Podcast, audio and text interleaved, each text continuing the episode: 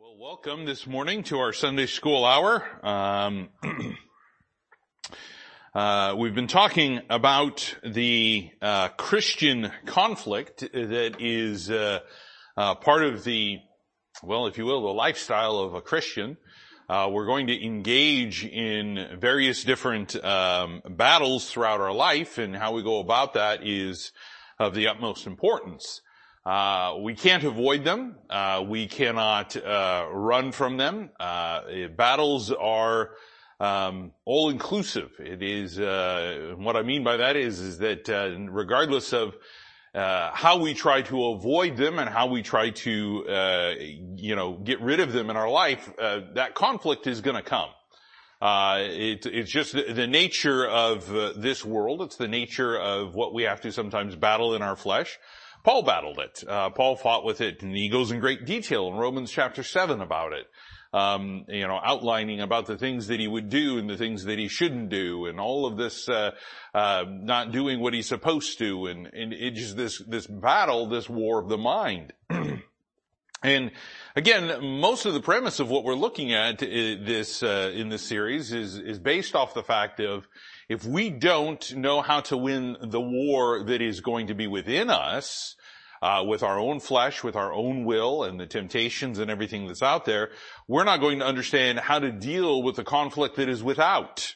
Uh, how do we deal with a, a, a nation that is, uh, you know, on the verge of just tearing itself apart? How do we deal with those things that uh, very clearly concern us? And many times individuals would be concerned more about those things than the things that are within and they will try to make an external change, but there's no internal uh, change that is made and the end result is, is it just fails. Because again, it, it is the spiritual that should be driving what the flesh does. We must be yielded to the spirit versus being yielded to the flesh. So as we kind of talk more about this, I want to talk a little bit about some of the temptations. We we we clearly outlined some of the devil's tactics uh, the last uh, couple of days or uh, Sundays. talked about a couple of the the methods that he uses uh, in waging war, and again, there there are more than just just these two. But uh, these are some of the primary ones that we obviously see in Scripture. So we're going to address these ones first. And we obviously talked about deceit and lies and things of that nature, uh, but also there's the idea of temptation. And temptation is a very serious thing. And with these, when we allow a lie to come into our life, and when we allow a temptation to be entertained and um, acted upon, we are creating, if we will, a deadly compound, a deadly mixture. Remember one of first jobs I had, they, uh, uh, there was uh, responsibility for cleaning, and they didn't really do much in regards to cleaning. They just said, "Okay, you know, here's the the fluid, just dump it in there and and carry about." Um, I wasn't too long on that job for various reasons, and then I went to my second job working with Payless drugstores, and they had a a very detailed safety plan talking about how to mix. If you're asked to mop a floor, you do not pour an ammonia-based cleaning product in there with a bleach because you're going to kill yourself and everyone else in the building. Um, they made it very clear not to do that, that those are dangerous mixtures, dangerous compounds to put together. And when we think about the Christian life and when we allow the lies to come in and we allow the temptations to come in and go through them and actually fulfill those temptations, we are creating a, a mixture in our life of the things of the world and for the things of God. And I'll be very, very clear in this regard. The things of, of, of, of God and the things of this world do not mix well. Uh, it, it, creates a, a, very horrible situation. Many times it will create Pharisaicalism. It'll create a humanism, as we see throughout Scripture. It will create uh, a struggle in the Christian life. So we have to understand that there's a different thought process that has to be engaged when we go through these things. So let's look at a couple of things here. Uh, let's turn over in our Bibles to uh, 1 Corinthians chapter 10. 1 Corinthians chapter 10. And, and, and I want to point this out. There's a, a, reason why we're going back to this verse. This is a verse that we should be very familiar with. In uh, 1 Corinthians chapter 10 and verse 13, it says, there hath no temptation taken you, but such as is common to man. I want you to again understand it is common to man. There are practices that are out there that are devilish in nature that are going to be common in this world. The temptations that we go through, the lust of the eyes, the lust of the flesh, the pride of life, those are common to man. We find them very clearly being identified in the temptations of Christ as well. Those things that Christ was tempted with, those are things that are common to man. That's why he identified those three. And if you remember when we studied those, it was very clear that it said that the devil left for a season, meaning that throughout Christ's ministry, the devil was always there to tempt, to try to drag Christ away from doing the will of the Father. Now when we go through this and we read and realize that these are temptations that are common, we can come along and encourage and help and edify and strengthen one another through the Word of God, through His Spirit. As he says there in this passage, he says, but God is faithful, who will not suffer you to be tempted above that you're able, but will with the temptation almost so make a way to escape, he may be able uh, to bear it. Now, now here, here's the amazing thing about this. this is why uh, uh, uh, one of the, the things that, that gets me is people will say words like, I just can't help myself. No, no, no, let's, let's change that phrase. Let's change that phrase. You don't want to help yourself. I mean, I mean, that's what it comes down to.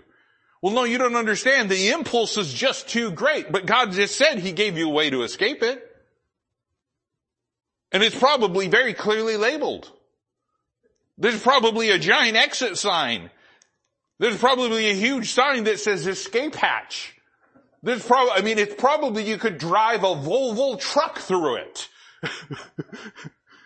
and it's that apparent. But most people won't take that route. And there's a reason why. They become accustomed to it. They've become, it's become a habit to them and they don't know how to make that change. So there, God makes it very clear here that there is a common temptation, and with that common temptation that the devil will bring about, God's also going to say, okay, well, devil, you're going to bring that one about. Here, I'm going to bring an exit door. For every temptation that you bring, I'm going to bring an exit. For every temptation that you throw at mankind, I'm going to give them a way of escaping it. Because I'm going to make it clear, you don't have to fall for it. When we begin to realize that this is exactly what God's telling us, we begin to realize the, the importance of identifying those doors. Identifying those opportunities. I mean, if you go over to James chapter 1, and again, these are some very familiar passages to us, in James chapter 1 and in verse 14, it says, but every man is tempted when he is drawn away of his own lust and enticed. Temptations are custom made, okay? But there's a template. There's a template. It, it, it's like a car. You want to make your car unique and individual to yourself. Some people don't care about that and they just, you know, it's just a car, they get in the car and they drive. You know, they, they don't care whether it's the base model or the luxury model or whatever it is. But, you know, as a rule, sometimes we like to make things personal. So what do we do? We begin to customize it. Maybe we want different wheels. Maybe we want, uh, you know, a different air freshener. Maybe, maybe, maybe we have, uh, you know, some uh, little riding buddy that we have with us or something like that. Maybe we've got uh, uh, a bumper sticker that we put on the back of our car or something that identifies it uniquely to us. Things of that nature, and it kind of makes it stand out. Now again, you know, it, it, some of those cars you drive by and, and, and you see exactly what we're talking about. They're unique. They're unique in nature. Most Subaru drivers, for some strange reason, slap tons of bumper stickers on the back of them. I don't know. Apparently there's some sort of rule that if you drive a Subaru, you have to have the X number of the bumper stickers on the back, especially if you live in Portland. I, I, I don't know what that's all about. You know, if I, I'll tell you this, if I had, if I had a Subaru, an old Subaru, I'd plaster the back of that thing, but it would be with things that would probably get me forced off the road. bumper sticker wise. Uh, I just generally don't like bumper stickers. They just, to me, sometimes I think they just make you a target, but whatever. Uh, to each their own. but I'll tell you this, we like to customize it. But there's a basic template. There's a basic form to it. And we can add this and we can add that. So a, uh, uh, a, perfect example would be this. Is there anybody in here that just does not like ice cream? Just absolutely hates it. I'm not talking about you, you don't like it because you've got an allergy or anything. But, but let's say all you have is vanilla ice cream. That's it. That's all you've got. Vanilla ice cream. You don't get any other choices. There's no chocolate. There's, there's no mint. There's, there's, there's nothing, there's no strawberry, it's just that. You know what's so great about vanilla ice cream? You can make it taste like whatever you want it to. You want chocolate? What do you do? Half a jar of Hershey's. you want sprinkles? Throw that on there. You want cherries? Throw that on there. You want strawberries? You throw that on there. You want a banana in there? Throw that in there. Whatever it is. Uh, you, you, want minty, you, know, find something that tastes minty and throw mint leaves on the top of it. Some people will do that. Um, I mean, it, whatever it may be, it is that, that it's customizable. Now I say all of that to say this, is that you generally make it the way that you want to make it. I mean, when you're talking about even, even the forms of, uh, I know I'm talking about food this morning, sorry. but you know, you, you have a burger, right? And people look at that and they say, well, there's a different way everybody likes a burger. You know, some people like onions, some people don't. Some people want tomatoes, some people like lettuce. People that are allergic to lettuce, we avoid it like the plague. Whatever it may be. You put different sauces on there. That's when you go to like a barbecue, that's why there's 50 million condiments on the table that you can choose from.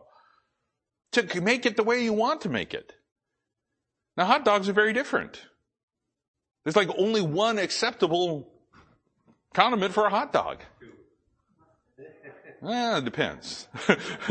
the base form is mustard. the, yeah, they were. They, they, now this is where the Baptists start fighting. what to put on a hot dog? Speaking of which, that's the next potluck: dogs and burgers. but you, you, I mean, we all have different things and we want what we want on that dog. You ever have somebody make a hamburger for you or a hot dog and it's just, you know, you appreciate the thought, but it's just not what you really would have put on there? You know, maybe there you are, you got your hot dog and, and all you really wanted on there was just yellow mustard, French's yellow mustard. That's all you wanted. You didn't want anything else. And, and then they go and they put some ketchup on there. They put some relish. They put the mustard. And then they put mayonnaise on it. Exactly. Who does that? You're like, why? And you're over there with the spoon trying to scrape off that thin white line and throw it away.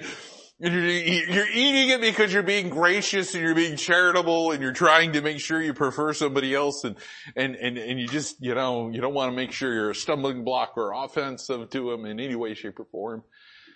But you generally want it the way you want it. You realize that temptations are tailor-made that way for you. It's going to play upon what you want. And the reason is, is because when the base temptation comes, we inject ourselves into it.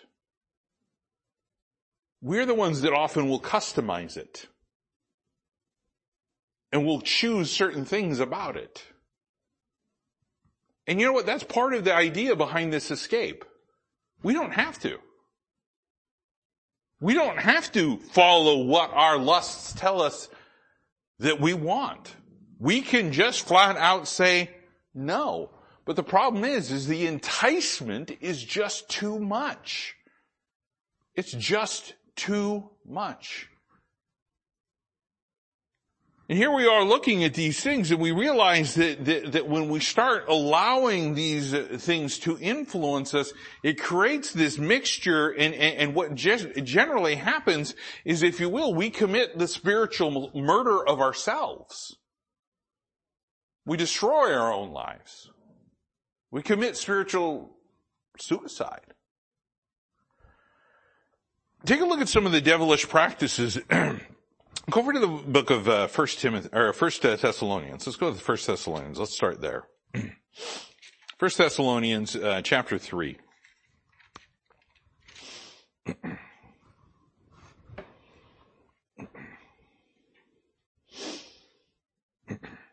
And as as as we we we saw a little bit about who the devil is, he's he's called the tempter. Matthew chapter 4, he's called the tempter. In here, in verse 5, it says, For this cause, uh, when I could no longer forbear, I sent to know your faith, lest by some means the tempter have tempted you, and our labor be in vain. So here's the conflict. he, he, here he is watching what's going on with the Thessalonians during their time of difficulty, and he's, has a concern that they are going to be tempted and they're going to fall for that temptation. And I will tell you this, in difficult times, when affliction comes, when trials are there, when problems are in your life, that is the time that you will be tempted the most. How do we know that? The book of Job. the book of Job is kind of a standard thing. But I will also tell you this. Sometimes when you sit back and you think everything's golden, everything's fine, and there are no problems at all, boom, there comes the temptation as well.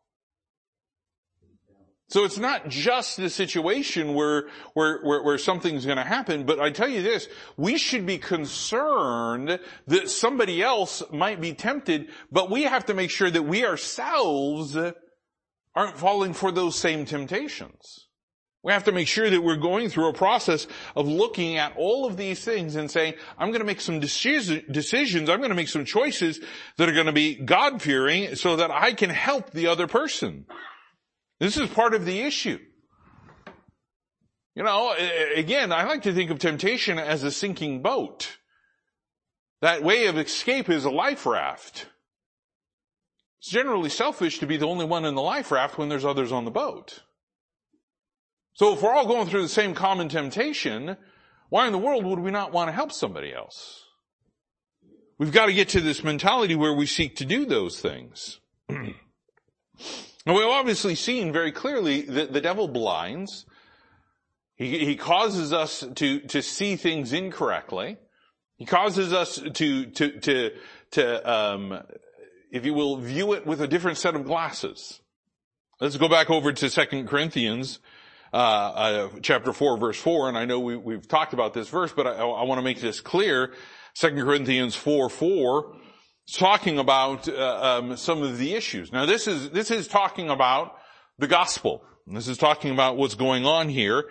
Um, and in verse three, he talks about, but if our gospel be hid, it is hid to them that are lost.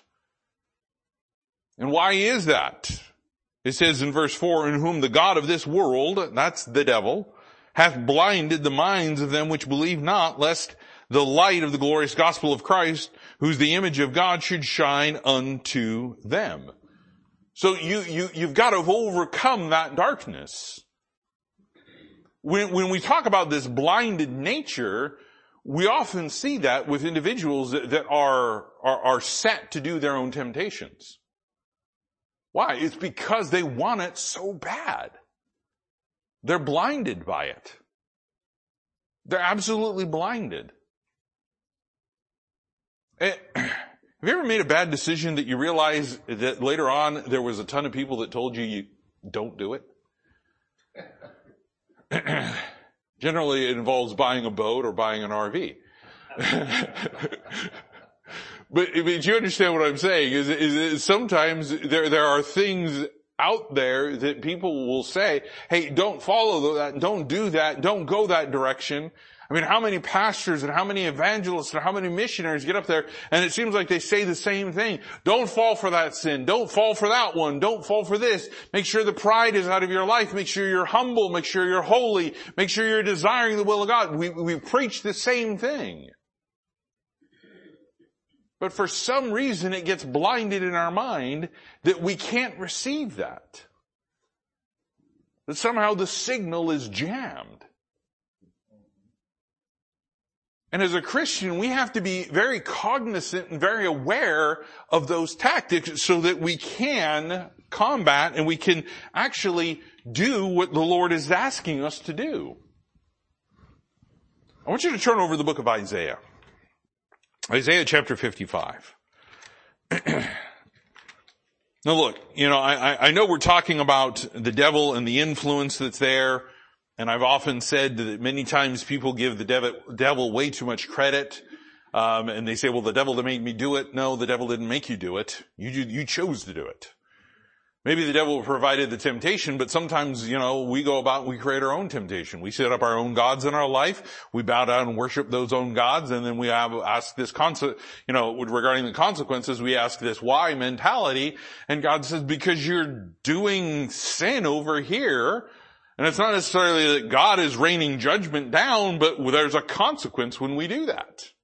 We've got to understand that. And we also have to understand that God will judge sin accordingly. Be not deceived, God is not mocked. Whatsoever man soweth, that shall he also reap. If you continue in that sin, God will judge that sin. That's why he says that we should judge ourselves first and say, no, God told me no, I shouldn't do that and change the behavior, change the pattern. In, in Isaiah chapter 55, I want you to see here talking about, uh, uh, in verse, uh, let's go to verse 6 for this context. It says, seek ye the Lord while he may be found, call upon him while he is near. You know, there, there, there is a point in time where it is too late to seek God. It is too late. It's too late when you're dead. I mean, that may seem obvious. It's too late. Uh, when you look at uh, the timeline of man's existence in, in the 7,000 years of this earth, uh, you know, at the end of it, it's too late. It's too late. But therein, therein is just the absolute gracious long suffering and mercy of God, uh, just demonstrated to mankind that he would go 7,000 years giving mankind an opportunity and a choice. 7,000 years. Man, we get upset if, you know, our burrito at Taco Bell is in, you know, in our lap in seven minutes. So here, here we are looking at what, what God does, and he says, seek the Lord while he may be found. But, but take a look at verse 7. And this is talking about some changes that we make in our life. He says, let the wicked forsake his way. Let the wicked forsake his way, way, and the unrighteous man his thoughts. Let him return unto the Lord, and he will have mercy upon him, and to our God, for he will abundantly pardon. I mean, right there is just probably, if you want to find a good verse that will motivate you, that's a good verse to motivate you. Why is it? Because God will abundantly pardon. He's not stingy with that. We get stingy with things, don't we? We get stingy. You know, somebody else comes over and they're going to put the sprinkles on your ice cream and they just do one shake. You're like, really? What's that? Come on. And then they go, Shh. you're like, come on. You rip it out of their hand and you're like, screw the cap. you, maybe you like sprinkles, maybe you don't, I don't care. But just, the idea is, is sometimes we get stingy. God's not when it comes to this.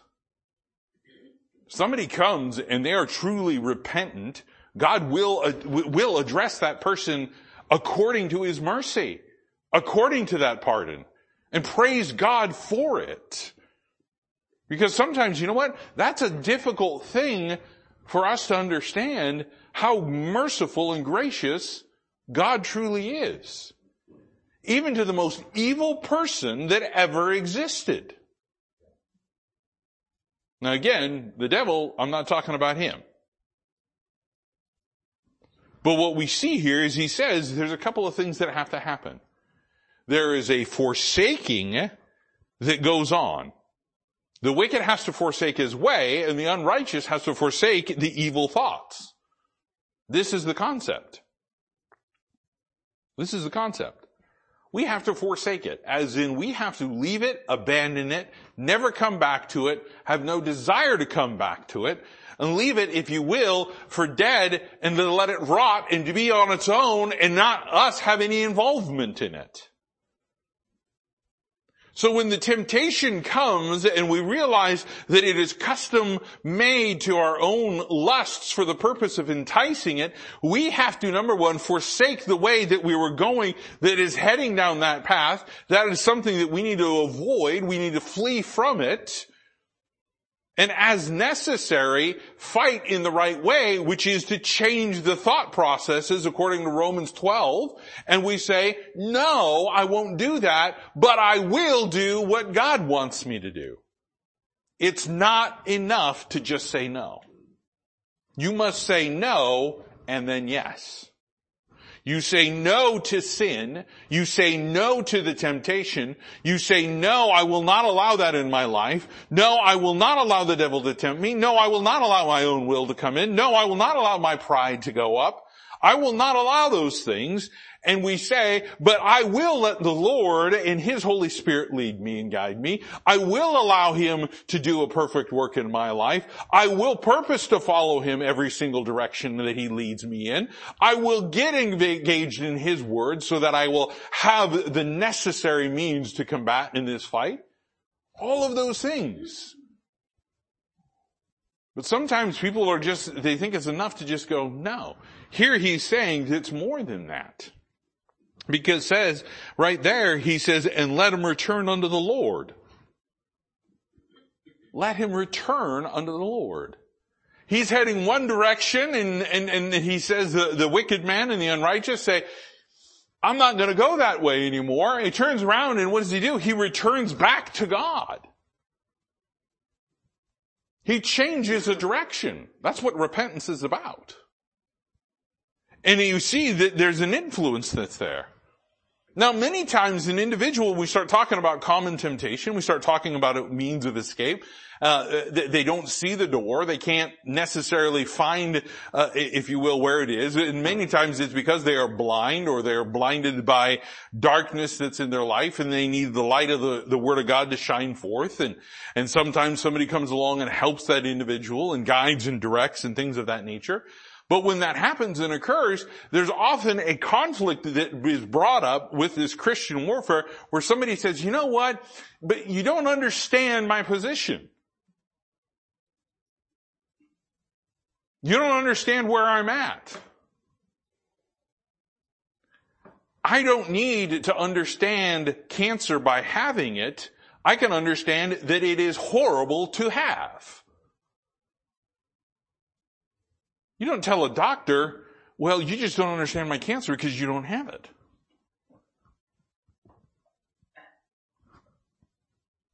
He probably knows more about your cancer than you do.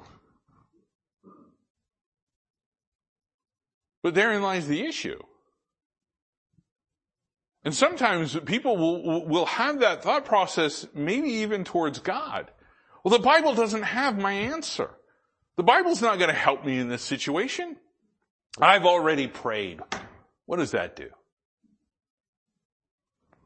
Go over to the book of Romans again. Let's go over to Romans chapter 5. and again, I, I, I, bring this up because we've got to get this as a mentality uh, uh, of what we think about. uh, Romans chapter 5 and in verse 20. Now this has to be the thought process.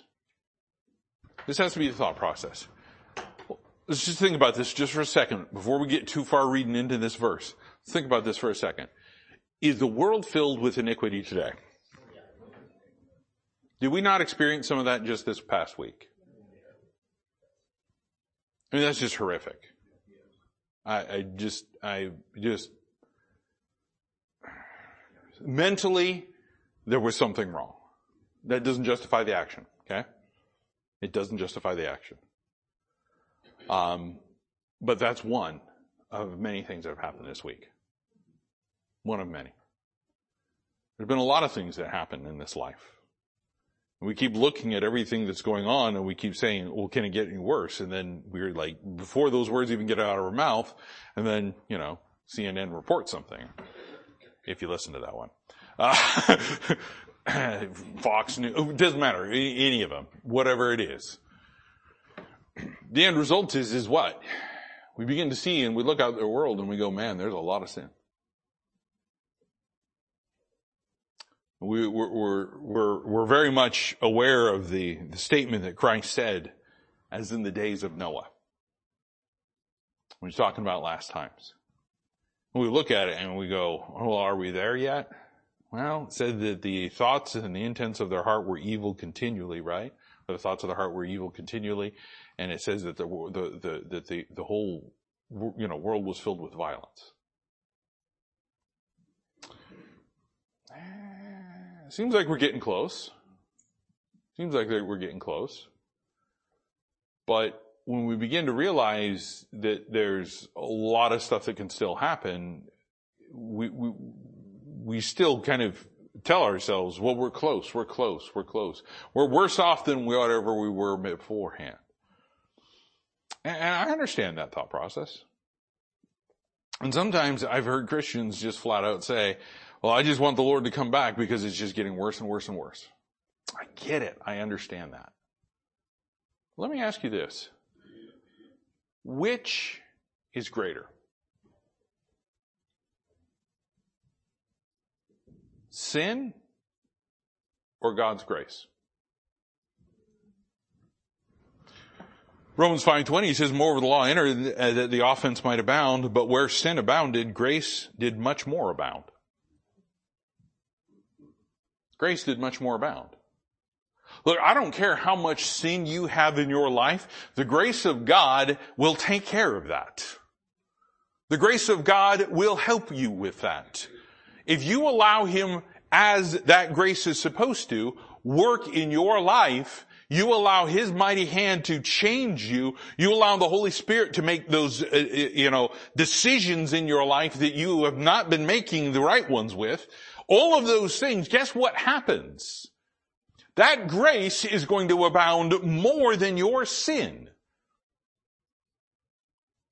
And this is where we have to get to this mindset and this thought process of if we really want victory, we've got to go to the source of the victory. We've got to return to the Lord. We've got to change the way we think. We've got to forsake the uh, things that are iniquitous. And we've got to get back to this mindset saying, God, your grace is greater than even my sin. God, your grace is greater than all the sin that I see in this world right now. For some strange reason, we just think sin is just this absolute massive monster that can't be controlled.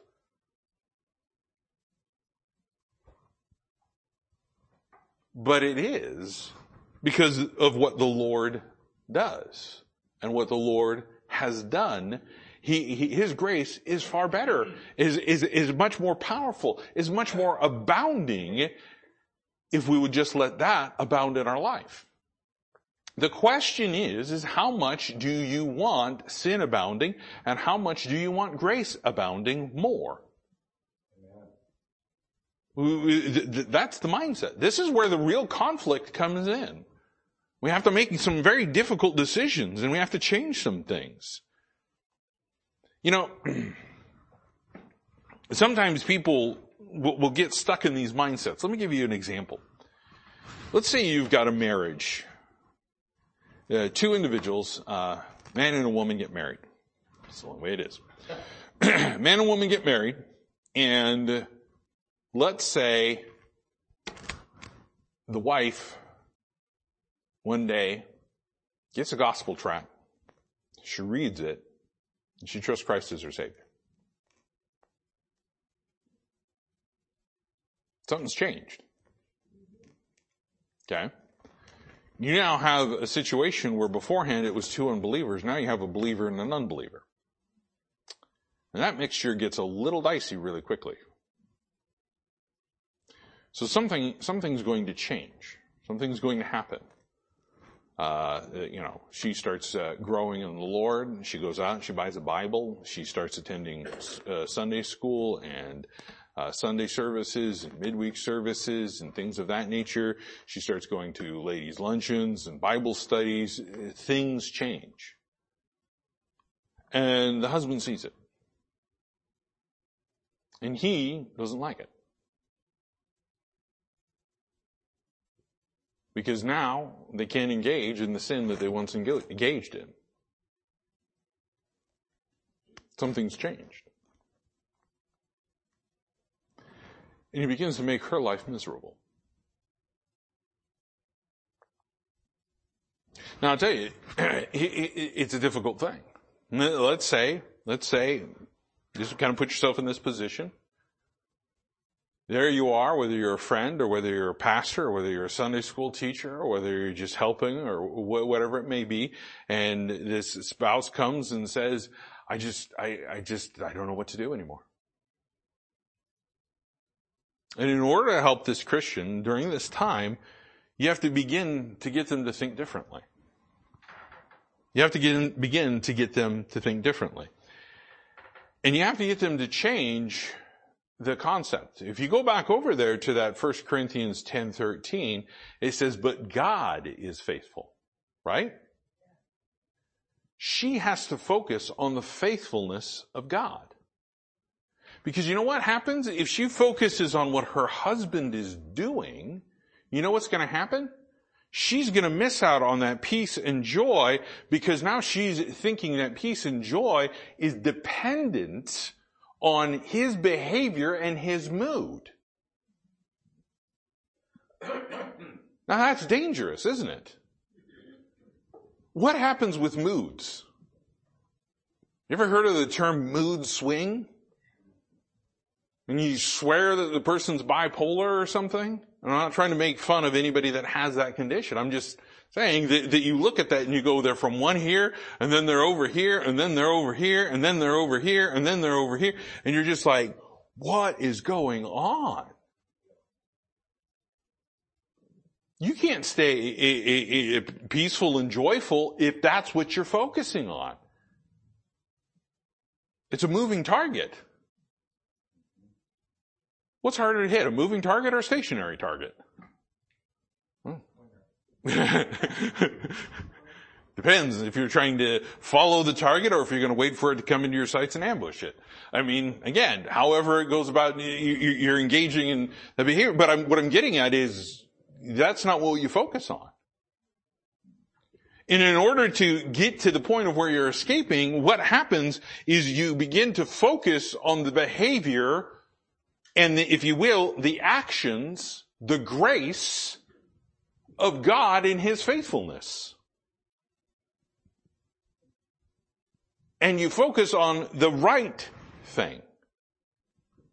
See, the problem is, is we often focus on the wrong, the wrong part of the situation. We never focus on what God is doing in our life. We never focus on what God will do in our life.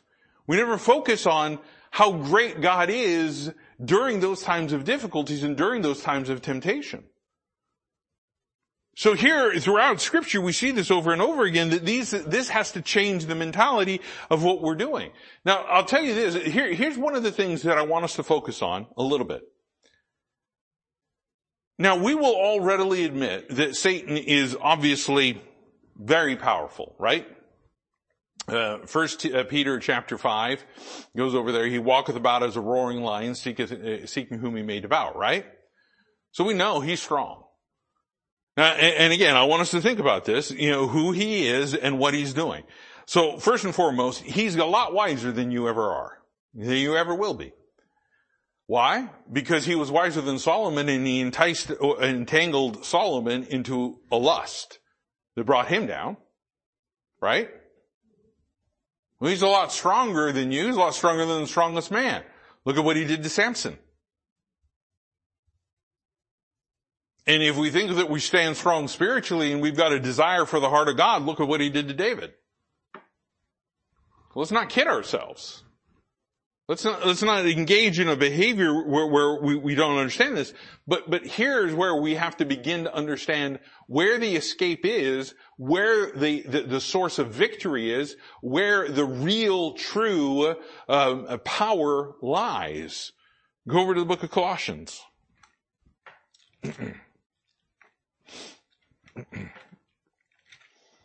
Colossians chapter 2. I, I, love this, this part, Colossians chapter 2, and, and he talks about all of these things. In verse 10, he says, and you're complete in him, which is the power, or excuse me, which is the head of all principality and power. So very first, we understand this. Colossians 2.10 says that he is over everything. Every principality and power that's out there. He's over them.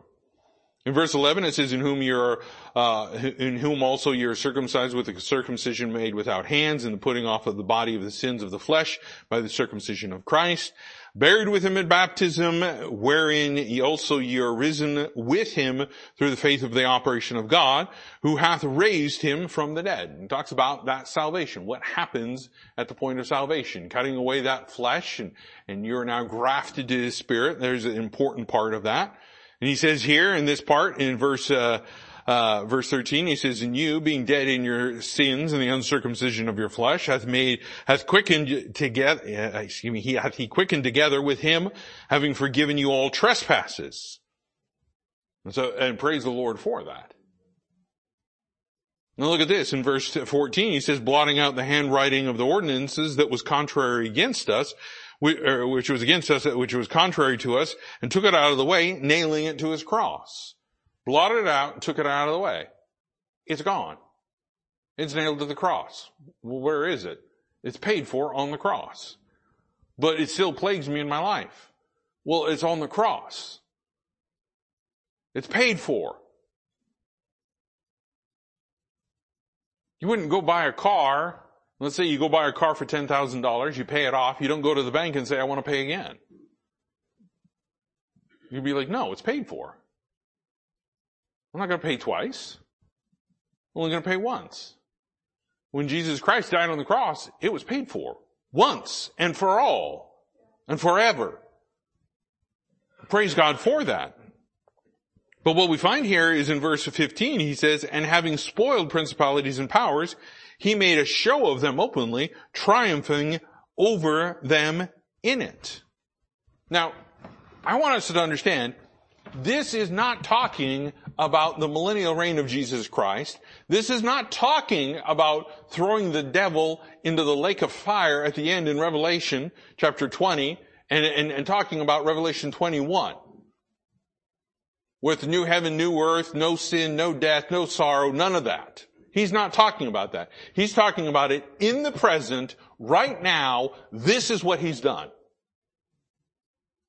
So why in the world would we think that a temptation or a sin is too great in our life that it cannot be addressed according to God? The main reason is, is because we're blinded and we're deceived into thinking a lie that we've been told over and over and over again, sin is too powerful. The devil is too strong. Well, yeah, for you and me. But praise God, it's not about me. I have a living Savior. He works in my life. I follow His will. I do what He tells me to do. Does that mean I'm going to be free from all temptation and free from all tr- trying of my faith? Absolutely not. Why is that? Well, we'll learn a little bit more about that in Ecclesiastes tonight. Why? Because the trying of our faith works what? That, that, that nice P word that everybody loves. Patience.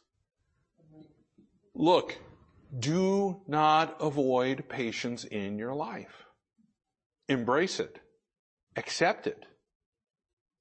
To not embrace it and to not accept it is a prideful mentality. We have to love it. We have to patiently wait. And I get it. We've been programmed not to do that. Change the programming. Upgrade the software. Rip out the old one, put a new one in. Start thinking differently. Start thinking differently. Uh, I mean, he, he says a similar thing over in Hebrews, uh, Hebrews chapter 2, talking about this process.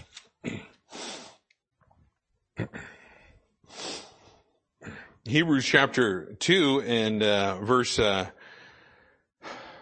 verse 14 he says for for as much then as the children are partakers of flesh and blood he also himself likewise took part of the same talking about flesh and blood that through death he might destroy him that hath the power of death that is the devil and deliver them who through fear of death were all their lifetime subject to bondage and what happens? God gives a victory. You don't have to be bound by that sin anymore. You don't have to be bound by the death, the punishment of sins, the hell that remains for those that have refused. We have to have this mindset. 1 John 4, 4. Greater is he that is in me than he that is in the world. And the reason why I'm reinforcing these things that he talks about in John 16, where he says he has overcome the world already. The reason I reinforce that is because as we move through this thought process about how to get victory, it really truly is about the thought process of the soldier the thought process of the soldier. You can give a guy that doesn't know anything about the equipment, throw it on them, and guess what's going to happen? You can give them the best firearm that will never jam. You can give him the best body armor. You can give him the best equipment. But if he doesn't have the desire and he doesn't have the will to do it, it doesn't make a difference what you give him. It doesn't make a difference what you give him. Now look, we have been given such a great promise about what the Word of God gives to us from the armor of God. But if we don't have the desire to please God, then this will have little to no effect in our life. Many times people will say, well, I'm just not getting something out of my Bible reading. Do you want to get something out of your Bible reading? Are you, are you truly engaging in it so that you will? Are you actively looking for it or are you just waiting for it to just kind of fall upon you? There's a big difference between the two. That verse that we read over there in Isaiah chapter 55 verse 6, the very first word said seek. Not wait, but seek. God wants you to seek Him. God wants you to actively engage in it. God wants you to actively do something in your life to engage in this fight. Again, like I said, we know the devil's powerful, but our God is far more powerful than him. I don't care how powerful and how bad it gets. Our God is still greater. We have to have that mentality. We still have to have that mentality when we engage in the temptations. So there we are. We don't have to worry about all of those things that are going to come flooding upon us before they hit us. When those temptations come, all we have to do is look and say, okay, well, what did God tell me to do about it? I found his escape hatch right here in the Word of God. I'm going to take it. That's how we begin to make this change in our life. Are you looking for the escape? Are you looking for the escape? People will try to escape things in their life, but they don't do it the right way. They look for different doors. And obviously that just leads them further into the temptation or further into a pit. So we have to make sure that we engage in the activity of choosing the right door, the right escape, the right way according to the Word of God. And we'll find out some more about that, Lord willing, next week. But let's go ahead and just, uh, just dismiss for a moment with a word of prayer. Dear Heavenly Father, again, I thank you for the time that we have. I thank you again, Lord, for an opportunity to engage your word, to truly seek what you have here for us. That, Lord, we would be very instructed according to your word. That, Lord, there would be a distinct change in our life. Lord, again, I just thank you for uh, those that are here, and I pray, Lord, that this uh, time that we're about to spend worship you, worshiping you, praising you, would be glorifying unto you in your name. And this I ask in your Son's name, Jesus Christ. Amen.